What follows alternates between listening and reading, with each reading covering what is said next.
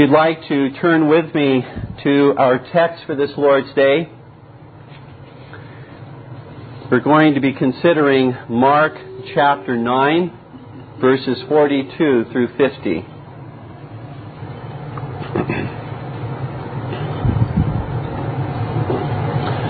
Shortly after the publication of William Tyndale's English New Testament, the attempt to restrict its circulation was defended by the Romish Church. One Lord's Day, a Romish friar preached that Tyndale's English New Testament should not be circulated on the ground that uninformed readers might understand the words of Christ literally, wherein he commands the plucking out of an eye that offends. Thus, by putting scriptures into the hands of the ignorant, this friar contended that the whole kingdom would be filled with blind men if this particular version of the Bible, of the New Testament, were allowed to be circulated. Well, the following day, the English reformer Hugh Latimer preached in a sermon that simple people, enlightened by the Spirit of God, were able to distinguish between literal and figurative expressions in the Bible. For example, Latimer explained, if we paint a fox preaching in a friar's hood, nobody imagines that a literal fox is meant, but that craft and hypocrisy are described, which so often are found disguised in that garb. No doubt he made his point very clear by that particular illustration. Today we come to a passage wherein we shall consider such figurative expressions as uttered by our Savior for our edification. Let us consider together the meaning of our Lord from Mark chapter 9, verses 42 through 50, wherein the main points are taken from this text as follows. First of all, be not stumbling blocks to Christ's little ones. Mark 9:42. Number two, be not stumbling blocks to your own selves. Mark 9, verses 43 through 48. And thirdly, be sacrifices to Christ, not stumbling blocks to others. Mark 9, verses 49 through 50. Well then, our first main point, be not stumbling blocks to Christ's little ones. Follow along with me, if you will, as I read Mark 9:42. And whosoever shall offend one of these little ones that believe in me, it is better for him that a millstone were hanged about his neck, and he were cast into the sea. You'll recall that in Mark 9, verses 33 through 37, the Lord had rebuked the disciples for their proud debate among themselves as to who was the greatest in the kingdom of God. And that same pride was evidenced in Mark 9, verse 38, when the Apostle John spoke of the envy of the disciples in forbidding a gifted preacher from casting out demons in Christ's name. Why? Because he was not one of the 12. Thus they were manifesting that they cherished that particular honor for themselves alone, that they did not want to have to share that honor with anyone else. Now the Lord demonstrates in Mark 9, verse 42, the nature of the sin that the apostles had committed against one another and against this gifted preacher whom they rebuked. Let us ask three questions in seeking to understand what the Lord teaches here in Mark 9, verse 42. First of all, what does it mean to offend? Does it simply mean to say or to do something that someone else doesn't like or appreciate? No, this cannot be the proper meaning of offend as used here. Otherwise, we would never be able to speak the truth or live a holy life before others. Because there are always going to be people who don't like what we have to say if we speak the truth, or don't like the way in which we live, as we live according to God's commandments. To offend, properly understood, means to hinder one's coming to Christ, or one's growth in Christ, by either our sin or our error. Not by words of truth or acts of righteousness, spoken or performed in humility. You see, to offend is to throw stumbling blocks in the path of others over which they trip, thus impeding their coming to Christ or growth in Christ. In fact, we take our English word scandalize from the Greek word that is used here, skandalizo. Again, I say, one is not properly scandalized or offended if he stumbles over the truth. However, let us also be aware that we do not scandalize others by speaking the truth in pride, rather than in love. The Scripture says the Pharisees were offended by the words of Christ, although we can certainly say they should not have been offended by the words of Christ in Matthew 15:12. Again, those like the stony ground in Mark chapter 4, verse 17, are said to be offended when persecution comes their way for the cause of Christ. At that point, they are offended and fall away. Well, they should not have been offended and fallen away. If people are scandalized by the truth, it is not the messenger of the truth that has scandalized them, but rather they have scandalized themselves. They have set stumbling blocks up themselves over which they have tripped and fallen, and primarily their own unbelief.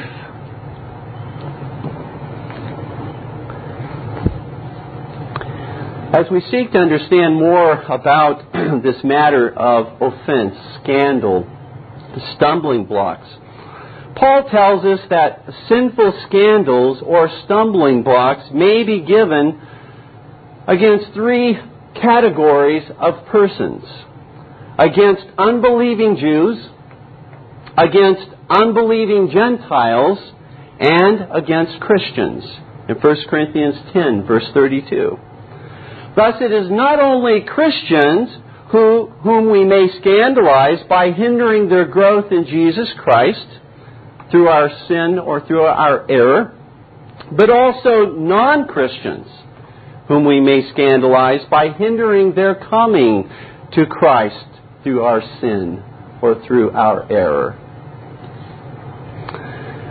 Another point about offenses, scandals, stumbling blocks is this: sinful offense may be given either intentionally or unintentionally. You see, both are sin if we cause a scandal, but certainly and obviously an intentional stumbling block thrown in the path of a person is far more an aggravated sin than an unintentional scandal or stumbling block. A third truth about scandals, about stumbling blocks, is this: sinful offense may not only be given by our commission of what is unlawful, that is, by sin or error, but also may be given by our commission of what is lawful, but unnecessary, if it leads a brother to sin against his own weak conscience. For example, it is lawful, according to Scripture, to use wine as a social beverage.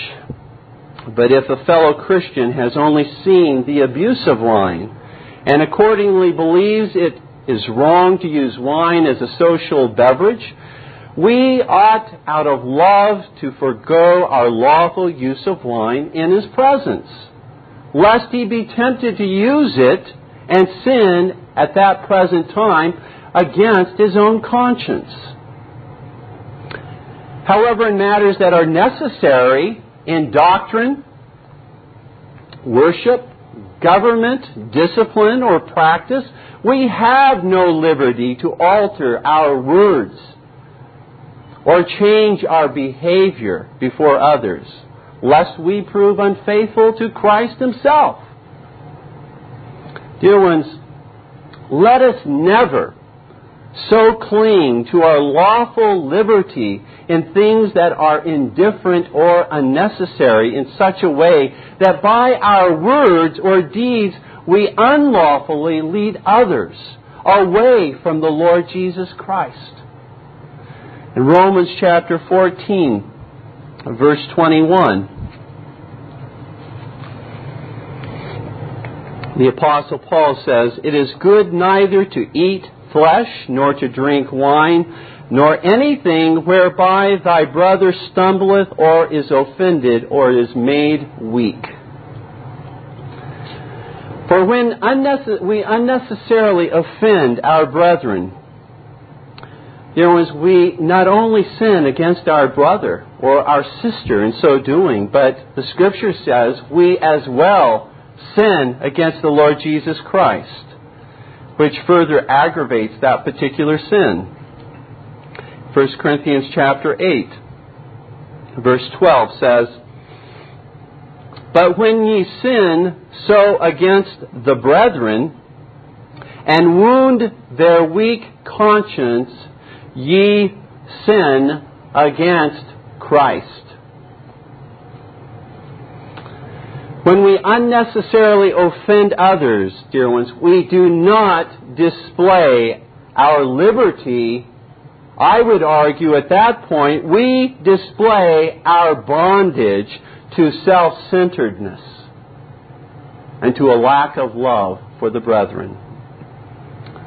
Furthermore, I would also submit that when we unnecessarily offend our brethren, we act the part of the devil and join hands with him, even if unwittingly, in laying stumbling blocks before others to their growth in Christ.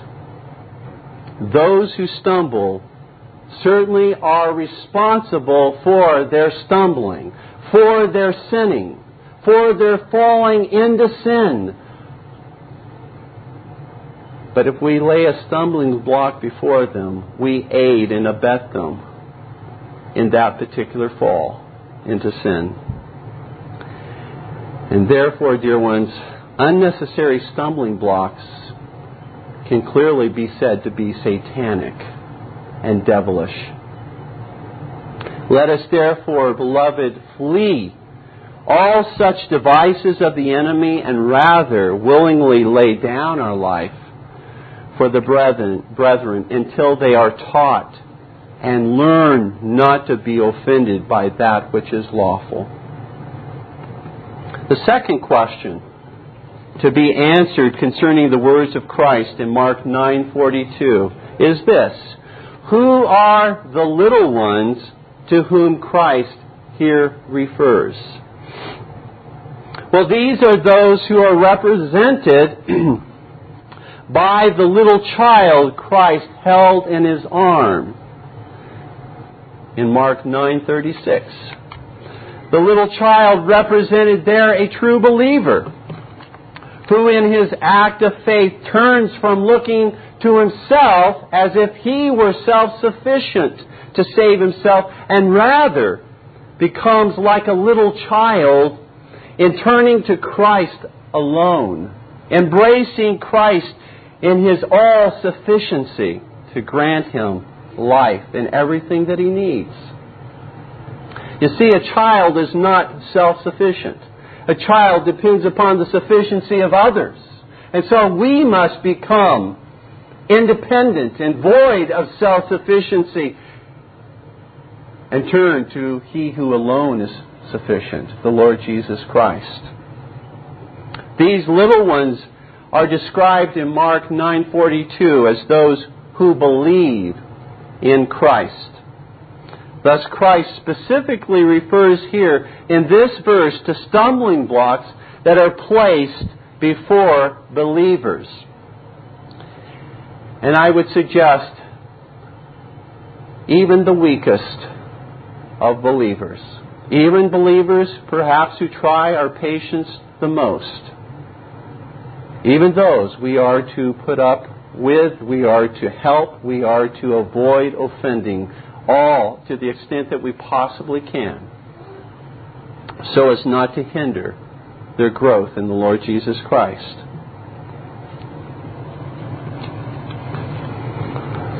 The third question to be asked from Mark 9:42 is this. Is this truly a serious matter to the Lord, this whole matter of offending others? Well, if there is any doubt about the answer to this question, consider that the Lord here implies the judgment of God which one deserves for having willfully been the occasion of one falling into sin is so severe, so serious, that it would be better for such a one who will not repent to have been cast into the sea with a millstone hung about his neck. You see, this was the form of punishment practiced by various nations at that time. It would be better for him to be thrown and drowned in the sea than the punishment that he justly deserves for having willfully offended one of Christ's little ones. Does this mean that one who is truly a Christian and who commits this sin willfully is warned that he may forfeit his salvation? Was this what Christ had in mind in warning His disciples? Well, I would submit absolutely not. Those who belong to Christ may in fact willfully commit this sin. And certainly we may many times unintentionally commit this sin, but neither, whether willfully committed or unintentionally, will consign one who truly believes in Christ to hell. However, the Lord, I would submit to you, did intend to show us by this particular point the just penalty which our sin does rightly deserve. This is a heinous sin in the sight of God. We cannot take it lightly. The Lord would seek to impress that upon us. Such knowledge and conviction of this truth that has been spoken by the Lord should bring a Christian to seek Christ, to seek His forgiveness when he realizes he has truly offended one of Christ's little ones, and set a stumbling block before that one in leading them into sin. You see, it should in the life of a Christian bring him to mourn over the offense which he has sinfully committed against one of these little ones who believe in Christ. Furthermore, having sought Christ's forgiveness and having so mourned and grieved over his sin, He will then go to the offended brother and he will seek to be reconciled with him. Our second main point, not only does the Lord here command that we be not stumbling blocks to one another, but secondly, the Lord also issues to us this warning, be not stumbling blocks to your own selves, in Mark chapter 9, verses 43 through 48. Consider the words of the Lord Jesus here. And if thy hand offend thee, cut it off. It is better for thee to enter into life maimed than having two hands to go into hell, into the fire that never shall be quenched, where their worm dieth not and the fire is not quenched. And if thy foot offend thee, cut it off. It is better for thee to enter halt into life than having 2 feet to be cast into hell, into the fire that never shall be quenched, where their worm dieth not and the fire is not quenched. And if thine eye offend thee, pluck it out. It is better for thee to enter into the kingdom of God with one eye than having 2 eyes to be cast into hellfire, where their worm dieth not and the fire is not quenched.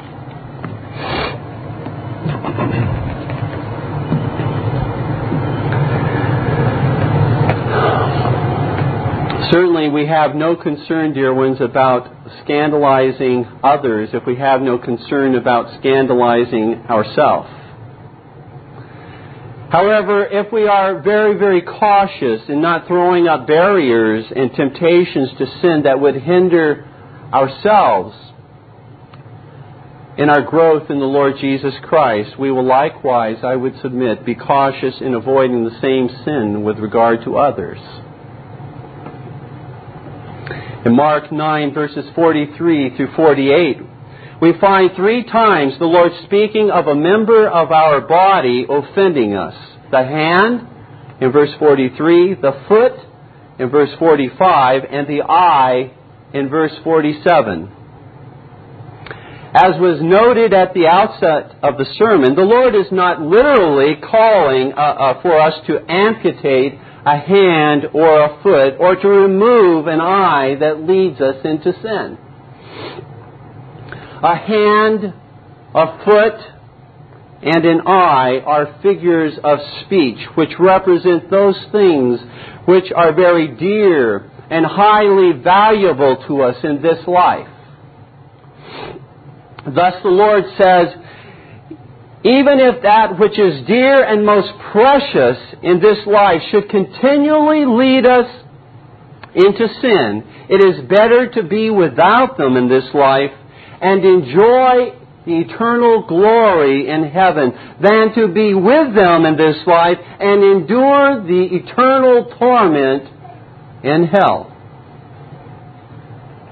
The Lord is again, dear ones, calling the Christian to take up his cross, deny himself, and follow Christ.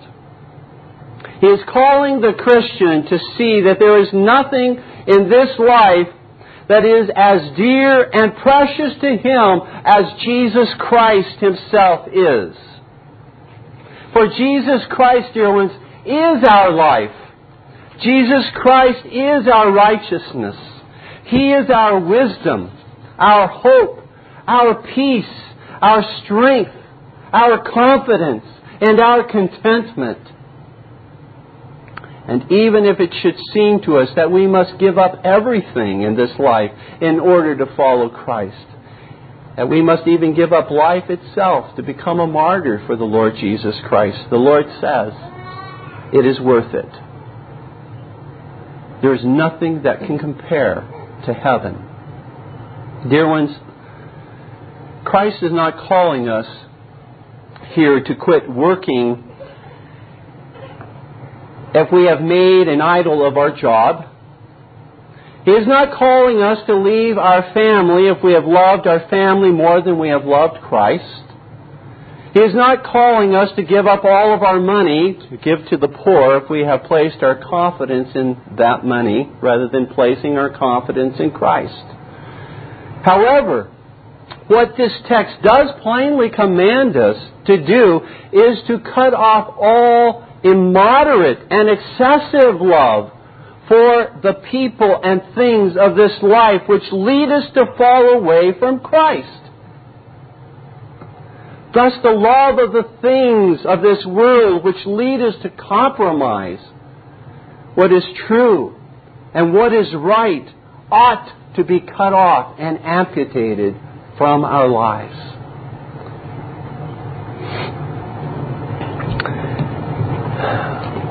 Dear ones, when our love for peace and the applause of others would lead us to join with family in the celebration of Christmas, when we know that it is wrong, or would lead us to attend the services of ministers who teach contrary to sound doctrine, when we know it is wrong,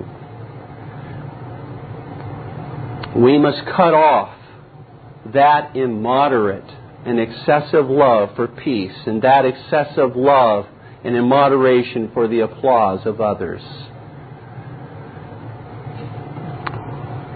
Dear ones, when what we look at in magazines, books, the television, movies, the internet leads us to lust, we must cut off that lust by denying our access to that which is immoral.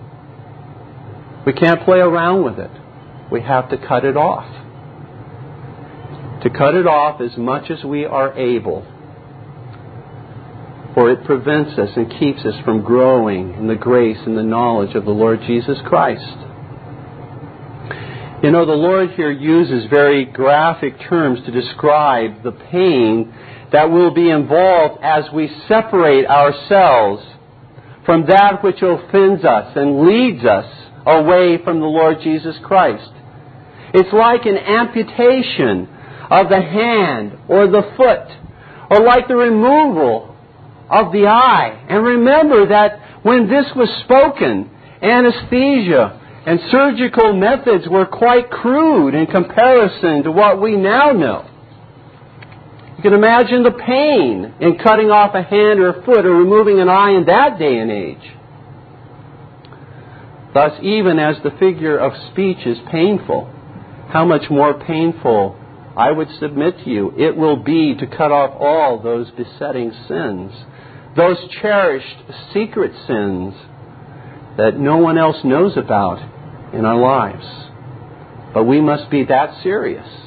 We must be willing to cut it off, to amputate it, to suffer, as it were, the pain necessary.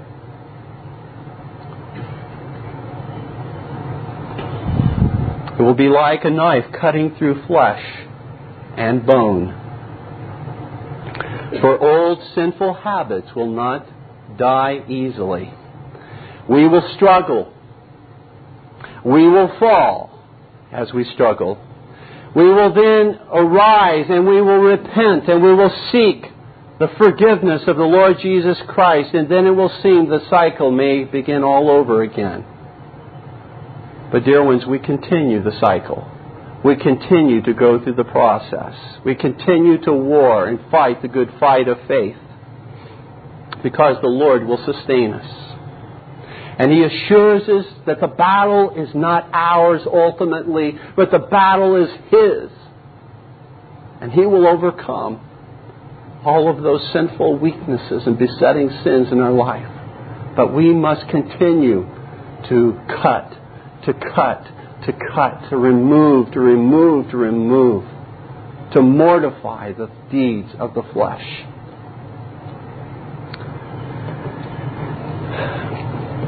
You can be absolutely assured of this, dear ones, that His grace will prove more than sufficient.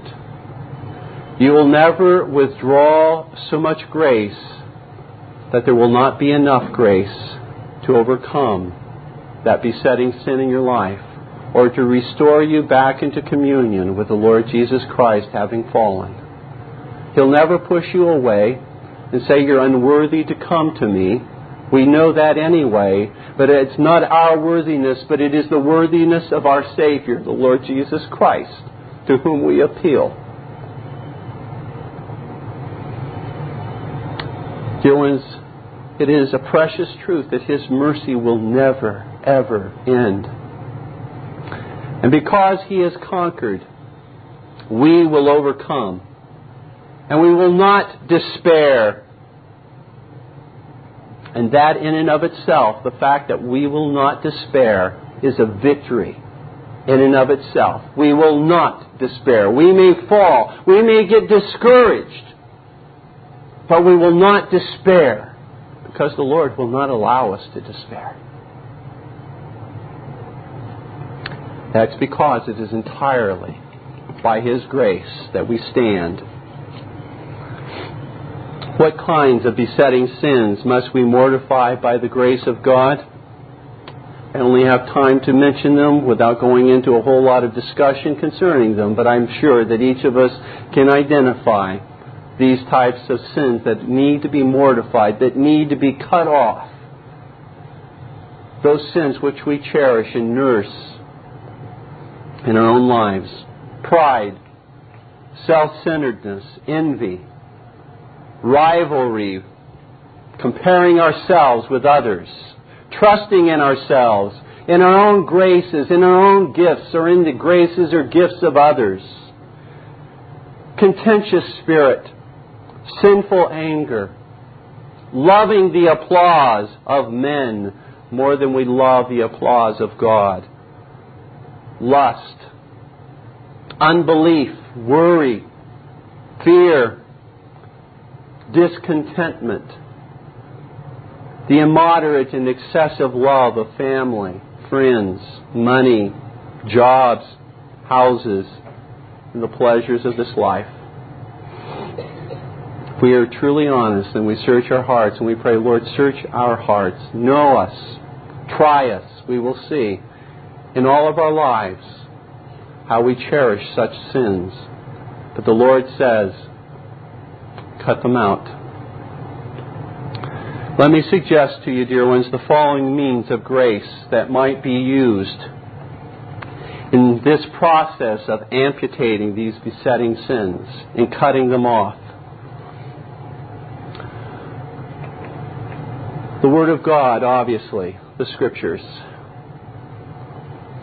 It is the Word of God which is like an antiseptic which cleanses us,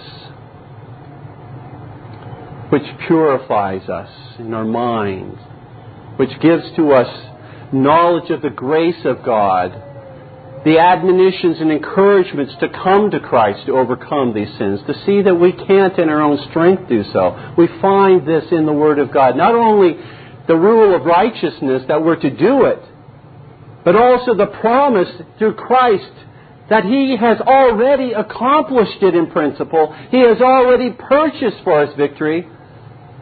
So therefore, let us come to Him, confidently trusting in Him. Next, prayer, obviously.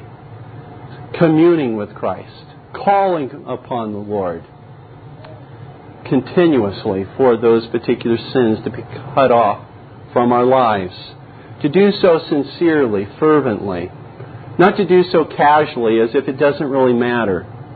Just do so from the bottom of our heart.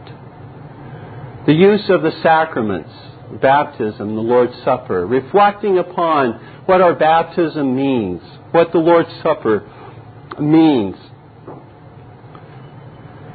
Fasting. By so doing, in all of these ways, we're not trying to, again, earn, as it were, brownie points and saying, Lord, well, I've done this, now you've got to do that. This is not what we're talking about at all. These are all means by which we avail ourselves of God's mercy and grace, by which the channel, as it were, from God to man, through which His grace flows. See, in fasting, we humble ourselves before the Lord, and we say, in effect, our own hunger reminds us how we are so insufficient in ourselves to overcome even these particular problems of physical hunger. how much more so other types of problems that we may have in overcoming sins.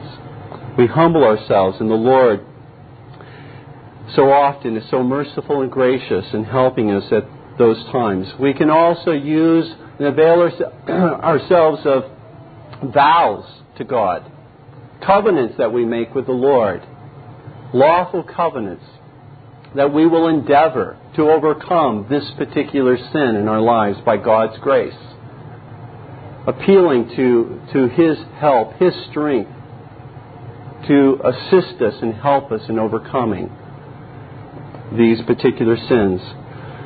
I would suggest another means of grace is simply a heart of thankfulness, focusing upon all that you have to be thankful to the Lord is again a way of preventing us from falling into particular sins. For as our heart is focused in thanking and praising the Lord, we find we don't have time to be thinking about these particular sins because we're filled with the knowledge of Christ and the desire to please Him and to be thankful.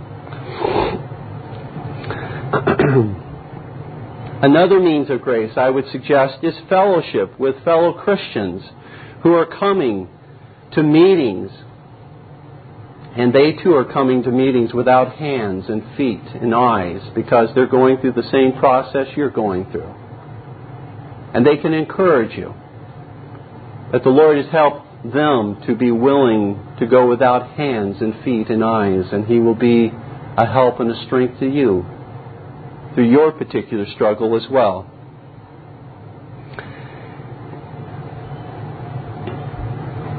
And finally, one last thing that I would mention is a means of grace. And I mentioned this, I think, a few weeks ago in a sermon. But every temptation that comes your way, a temptation to fall into a besetting sin that you're seeking to overcome, by God's grace, say, I'm going to turn that temptation around, and every time that temptation comes, I'm going to use it as an opportunity to turn my attention, my faith, towards the goodness of God, the mercy of God, the power of the Lord Jesus Christ, the wisdom of Christ, the faithfulness of Christ, the love and the righteousness of Christ. And so how many times are you going to be thinking about these things about Christ? As often as you're tempted, because you're going to turn that around into something powerful rather than being overcome by that temptation.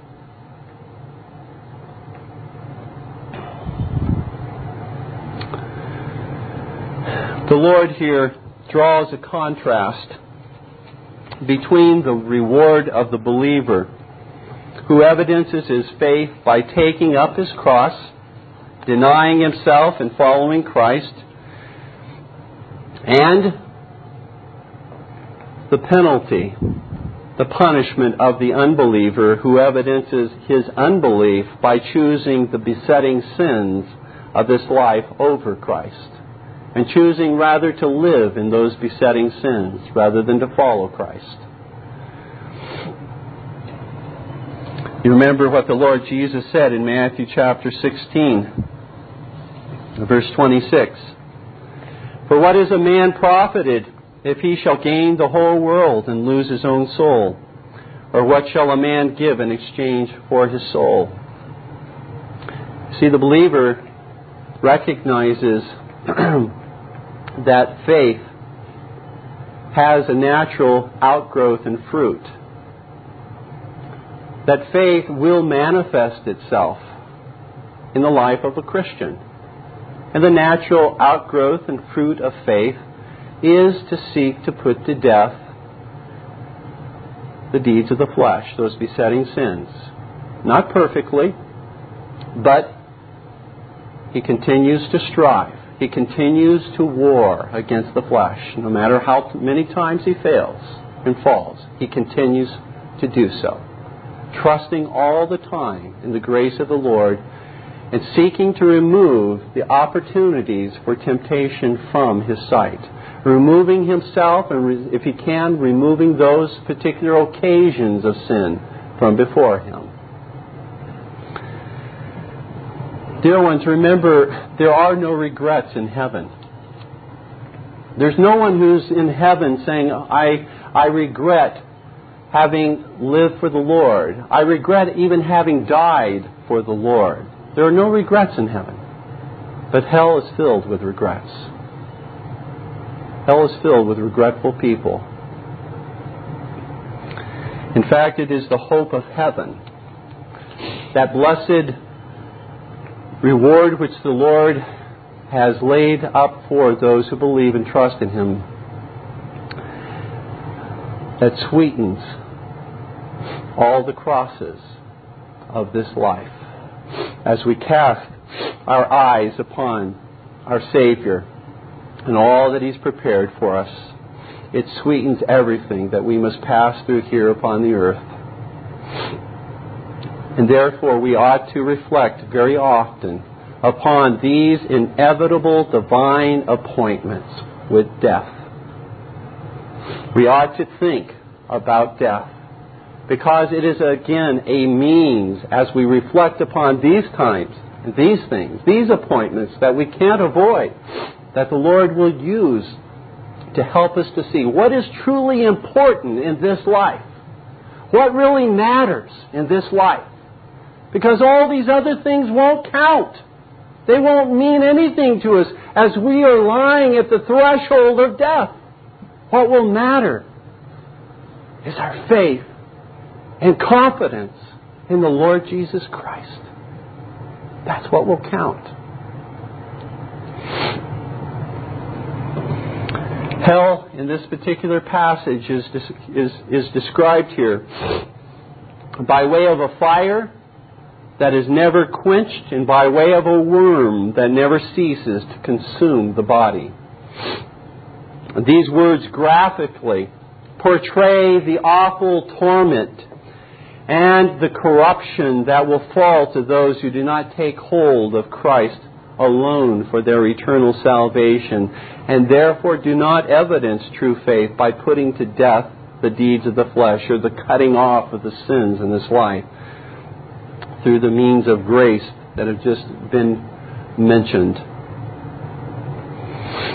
Let me ask you, wherein does the misery of hell consist? Well, first of all, it consists in the everlasting loss of all things that make one truly happy. The loss of all things that make one truly happy. The loss of Christ. The loss of fellowship with the saints, and the loss of all heavenly joys and blessings. Secondly, hell consists in the sensible feeling and apprehension of the everlasting wrath of God in both body and soul. I want you to think with me for just a moment, dear ones. There will never be any ease, interruption, or intermission from this torment in body and in mind. Not even a drop of water as an intermission, as an alteration of that intense torment, according to Luke 16:24. Utter hopelessness, total despair will forever crush those in hell without any possibility of relief.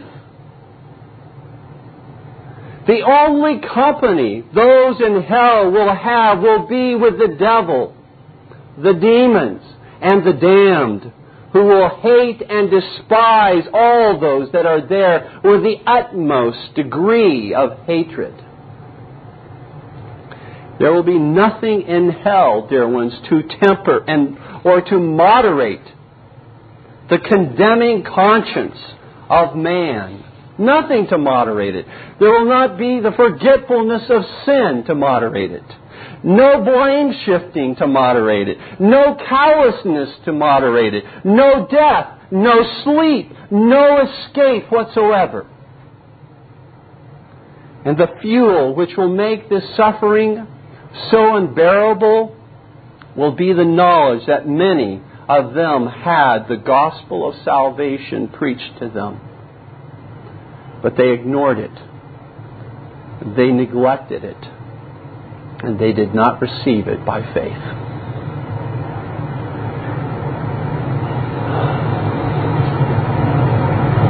Is the fear of hell as a motive to obedience consistent with saving faith and useful to the believer? I would suggest to you that it is not.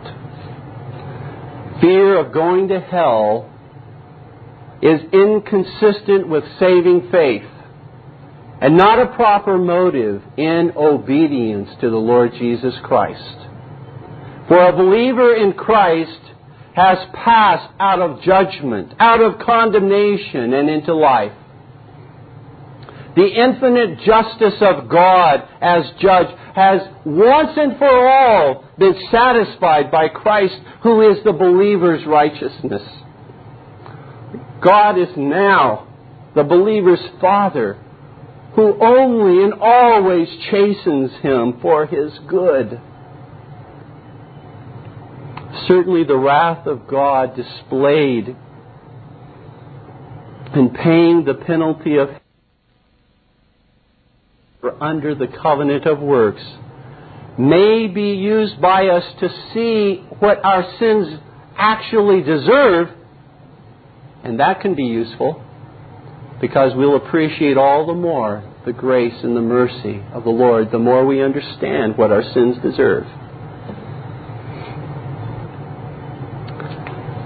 But it is not a motive to our obedience in Christ, for we believe we have escaped the pains and the torments of hell forever. We are not to fear God with a slavish fear as our judge. We are to fear God as a father. He is our Father, and we have a childlike fear and reverence for God as our Father, and not a slavish fear of God as our judge any longer.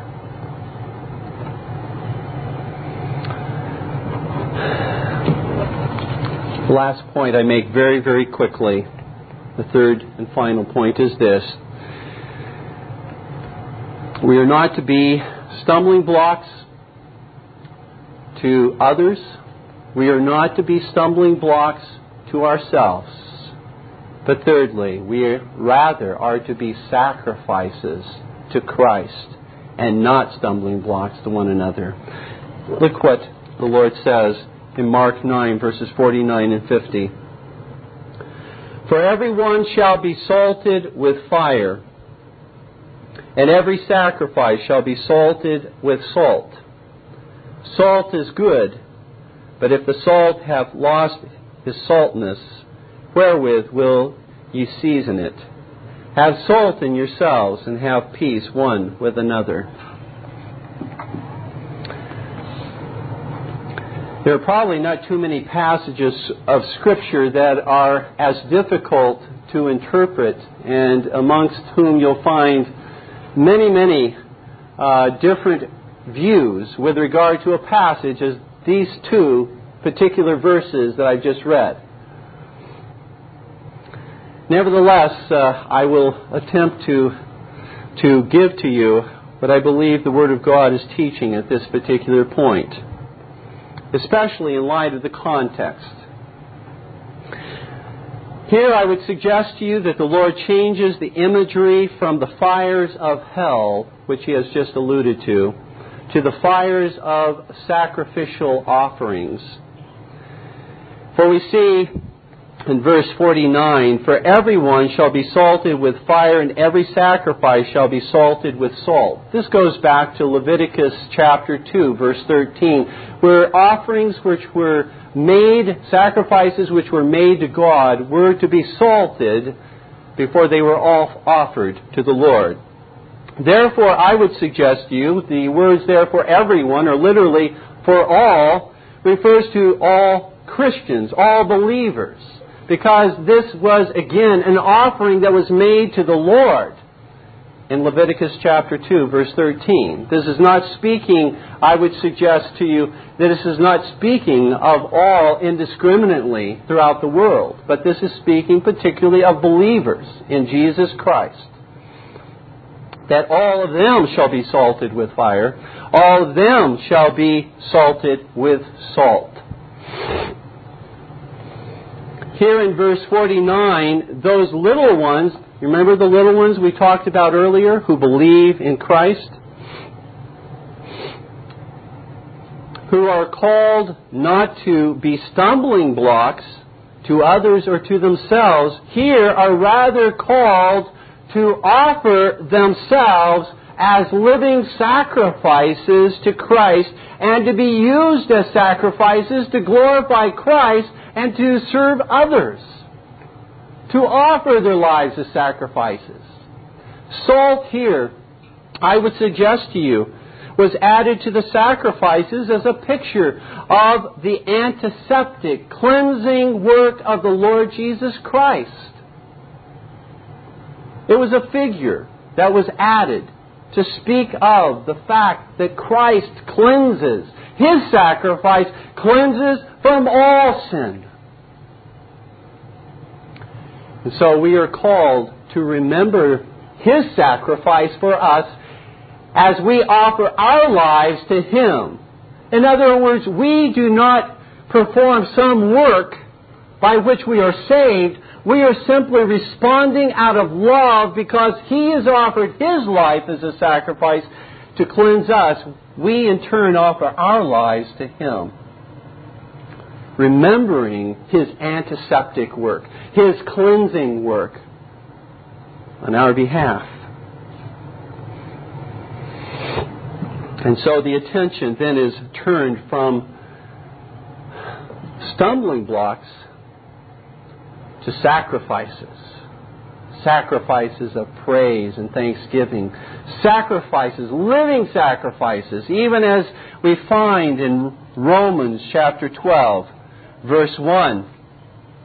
I beseech you therefore, brethren, by the mercies of God, that ye present your bodies a living sacrifice, holy, acceptable unto God, which is your reasonable service.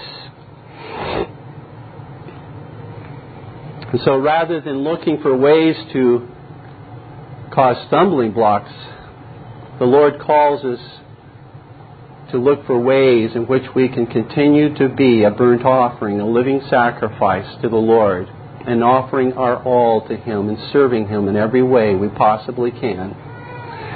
And in verse 50, in conclusion, there the Scripture says, Jesus says, salt is good, because it's, again, taken in this antiseptic sense, in this cleansing sense. Salt is good.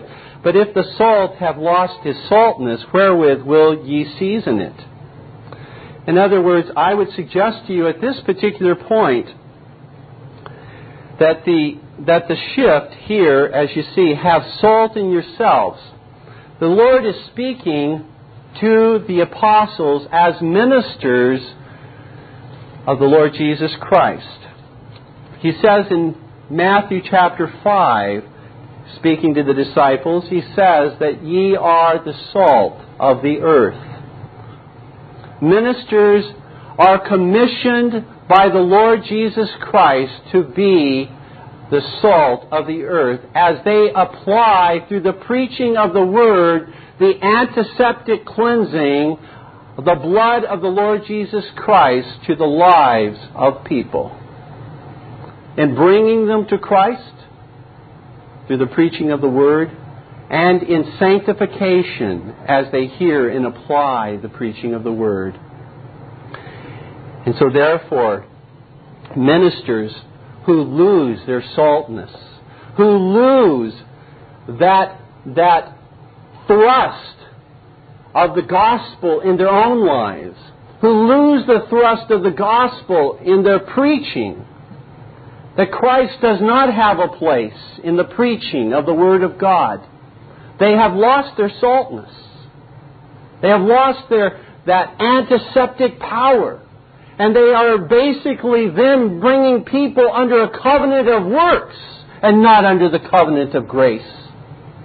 But they're not preaching the antiseptic power of the gospel of Jesus Christ to cleanse from sin. The power of the gospel has lost effectiveness in their own life first.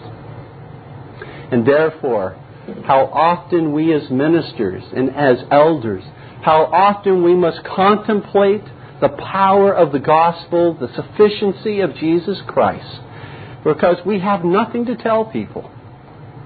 If we can't tell people about the sufficiency of Christ, the effectiveness and the power of Christ, we have nothing at all to tell people but that they're lost, they're condemned sinners. There is no hope without Jesus Christ. And I would submit to you that from that flows the last admonition, have peace with one another. It is only on the basis of Christ who is our peace, Christ who is our reconciliation, that we can have peace with one another, which takes us back to, again, how to deal with the pride and the envy, which was evident in the life of the apostles, which led to those particular sins, which were offenses. They didn't understand, in Mark 9:31, which immediately precedes these two examples of pride and envy, they didn't understand what Christ was saying about Him going to the cross. And they're not understanding of the power of Christ's death and His resurrection will inevitably lead to a powerless Christian life if we do not understand and apply the truth of the gospel of Christ in our lives. We will be led into offending others and ourselves continuously. Therefore, the Lord says here, to ministers in particular, you must be faithful in your saltness, in preaching faithfully the gospel of Christ, so that people can be at peace with one another. Because it is only through, again, the work of the Spirit, applying the work of Christ, that we can have peace one with another. Please stand with me in prayer.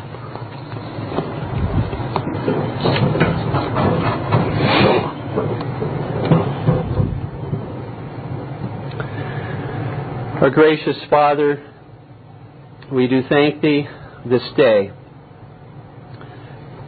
that Thou hast taught us again from Thy Word concerning our Savior. Thou hast opened our eyes to the gospel of Christ, to the wisdom of that gospel, to the righteousness of that gospel, to the sufficiency of that gospel, to the power of that gospel. We ask Thee, O Lord our God, that Thou would